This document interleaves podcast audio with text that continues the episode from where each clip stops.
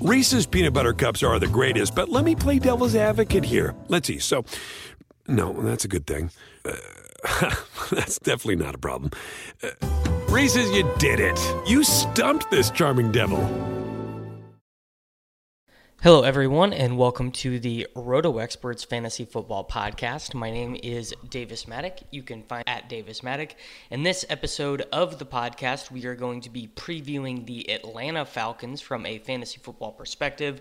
Uh, every day uh, from now until I'm done with all of the teams in the NFL, we will be previewing a team in the National Football League at the Roto Experts Fantasy Football Podcast. Of course, if you enjoy these podcasts and want more content from the Roto Experts crew, you should go to rotoexperts.com and purchase our NFL 365 package.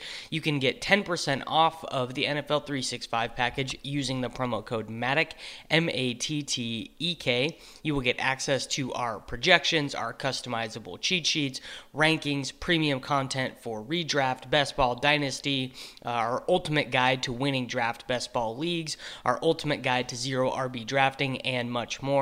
Really, it is one of the absolute best values that exists in the fantasy football industry. I'm very proud to associate my name with it. And now let's go ahead and get into previewing the Atlanta Falcons offense from a fantasy football perspective. Things start off at the quarterback position with Matt Ryan. He is obviously under no danger of getting benched. Uh, you know, had an MVP quality season two years ago and does really look like he is going to be, you know, probably one of the best eight fantasy football quarterbacks.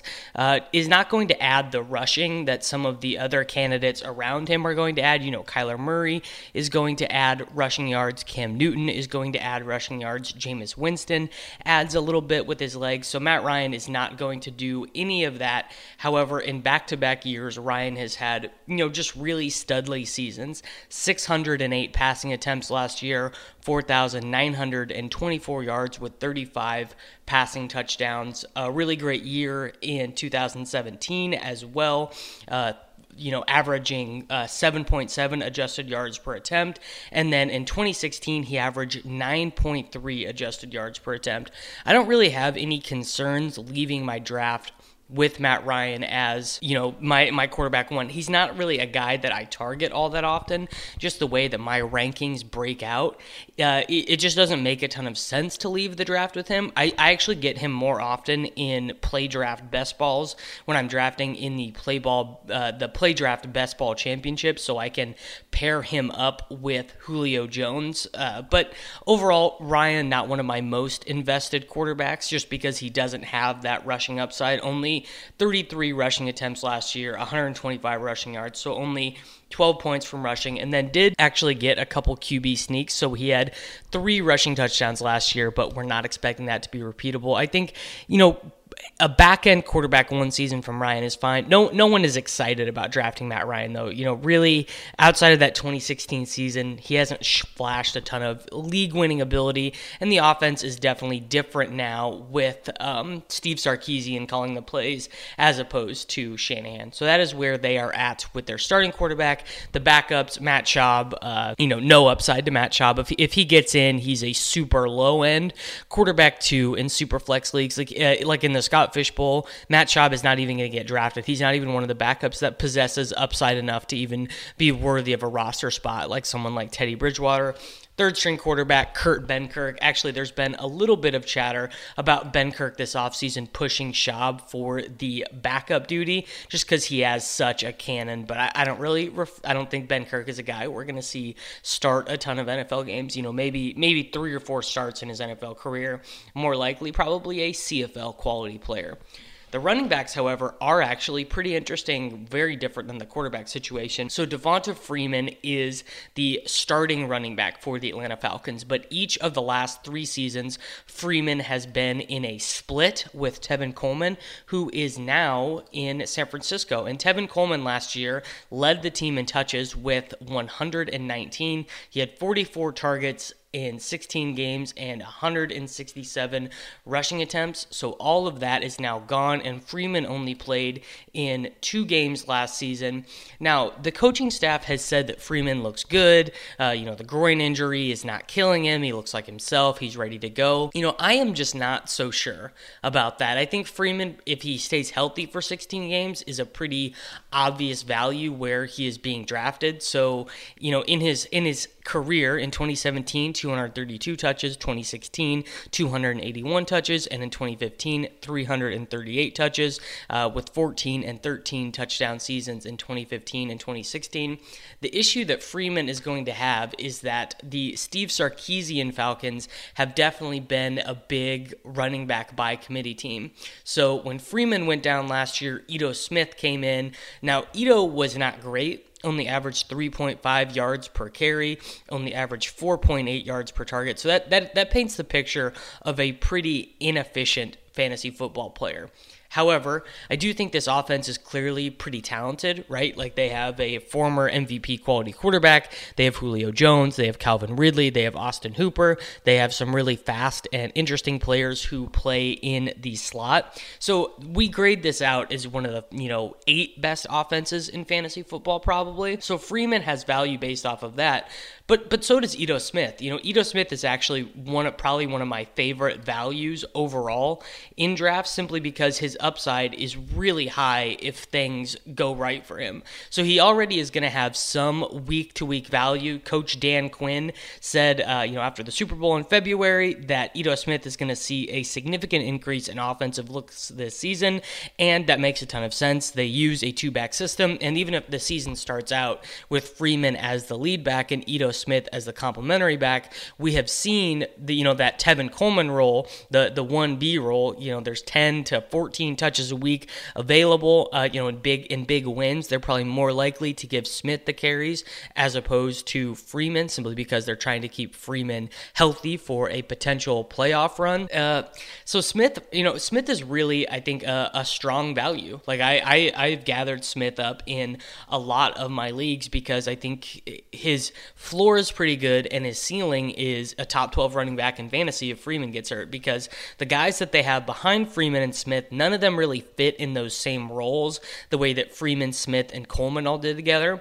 So behind Freeman and Smith, they have Kenyon Barner, who at this point, uh, you know, he has just bounced around so many different NFL teams and has never really found a role. He, I remember last year in a, a, really deep league that I'm in, I actually draft, I actually picked him up on waivers when he got signed by the Patriots because you know they just had so much going on in that backfield. I thought maybe Barner ends up there, and and what actually happened is Kenyon Barner was you know just didn't play well enough and ceded the starting running back position when everyone got hurt to none other than Cordarrelle Patterson so Kenyon Barner has actually been in the NFL since 2013. Started out for Carolina, got cut, went to Philly, stayed in Philly for four years, got cut, went back to Carolina, and then ended up in New England. He really is just a special teamer. He's been in the NFL for five seasons now, has only 96 carries, 35 targets, 118 total touches.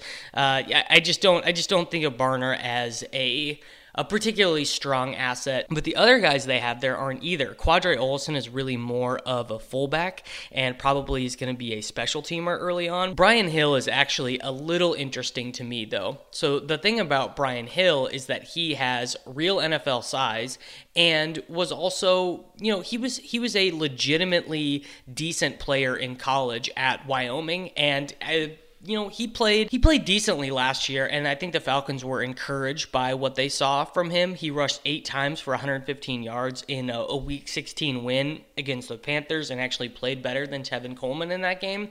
I could see Brian Hill if Devonta Freeman were to get injured, I could actually see him taking over, you know, the the plotter role, the first and second down role, with Ito Smith staying in his satellite back role. So Brian Hill, haven't really drafted him in best balls, but he's someone I would think about adding in dynasty leagues because I just think he's better than Qadree Ollison, and uh, that definitely has some value on this team because we project them to score so many points and gain so many yards. Moving to the wide receivers and the uh, the tight ends, what more needs to be said about Julio Jones? He is entering his age 30 season, but we haven't really seen any any marked signs of decline for him. You know, he he just has been as good as he's always been. The last uh, three seasons, 9.9 yards per target, 9.8 yards per target, 10.9 yards per target in that crazy 2016 season where he had uh, 1,400 total yards. But actually, in 2015, he led the league in in yards again. He actually has led the league in receiving yards in 2015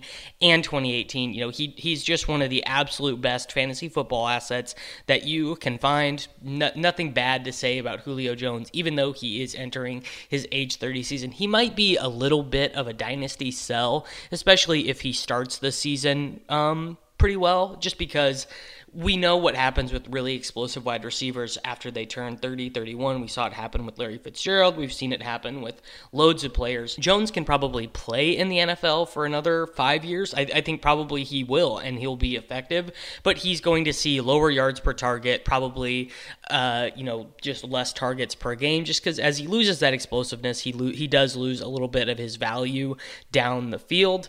Uh, and then opposite Julio Jones, we have Calvin Ridley, who I am not personally crazy about. There are a lot of other guys that I prefer to draft where he's going. Uh, Chris Godwin, Kenny Golladay, uh, Robert Woods, DJ Moore, uh, Christian Kirk, even. These are guys that I prefer to draft over Calvin Ridley, but I understand theoretically why people are into him. I didn't really like Ridley as a product because, or as a prospect rather, because he was, you know, not super athletic. He was a little overage, and his value is definitely spurred on a little bit by the fact that he had those crazy touchdown games. He had 10 touchdowns on only 92 targets and 821 yards last season for Atlanta, averaging 8.9 yards per target.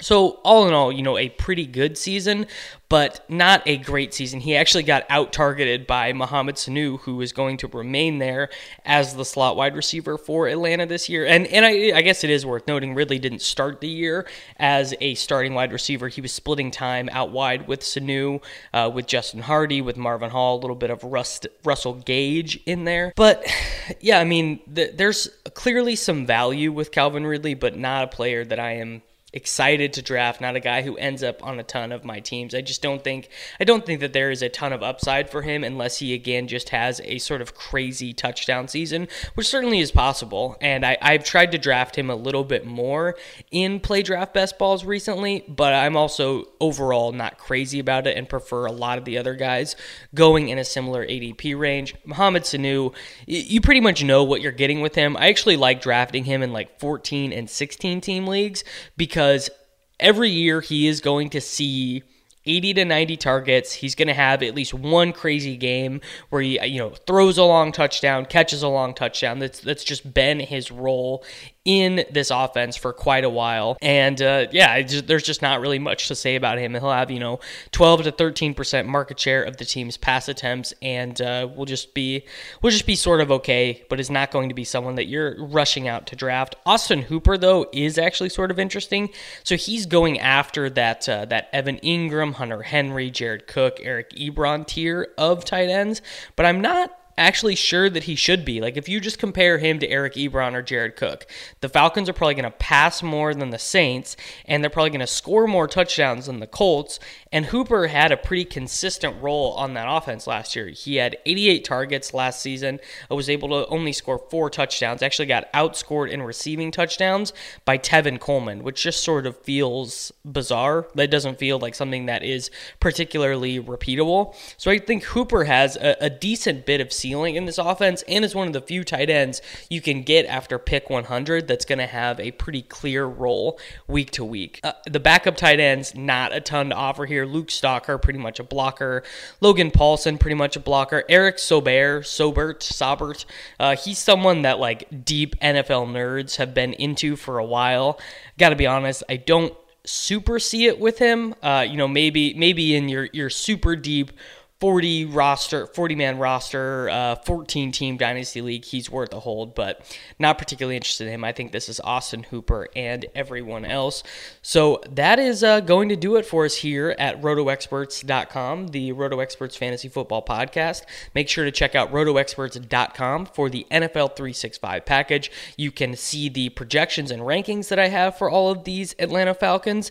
And uh, yeah, that, that should do it. See you on rotoexperts.com, guys.